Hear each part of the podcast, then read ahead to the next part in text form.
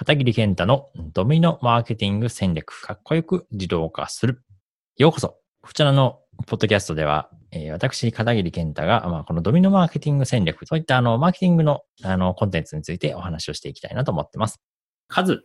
まあ、これ集客っていう言葉で置き換えれることもできると思うんですけど、集客をするって結構ハードル、ハードルじゃないし、えっと、難しいというか大変だと思うんですよね。100人集まってるところ、イベントに対して、じゃあ今度200人集めようかって、2倍集めようかってかなり大変だと思うんですよ。人に動いてもらって、来てもらうってかなり大変。なので、まあ、ここを真っ先に取り組むかというと、ちょっとそこも違うかなというところですね。あとは制約率。100人来たイベントに対して、まあ、10人商品買いました。まあ、これだったら制約率10%ですね。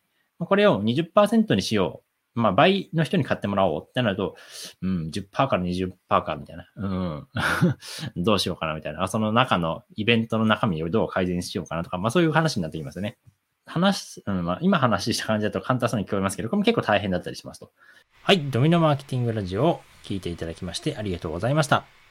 Facebook のメッセンジャーを自動化システムとしてビジネスのオートメーションをすることができるメッセンジャーボット、こちらの無料オンラインコースをご用意しました。このポッドキャストの説明欄のところに無料オンラインコースを受講するための URL が貼ってありますので、そちらをクリックして、ぜひ受講してみてください。またそちらでお会いできたら幸いです。ではまた会いましょう。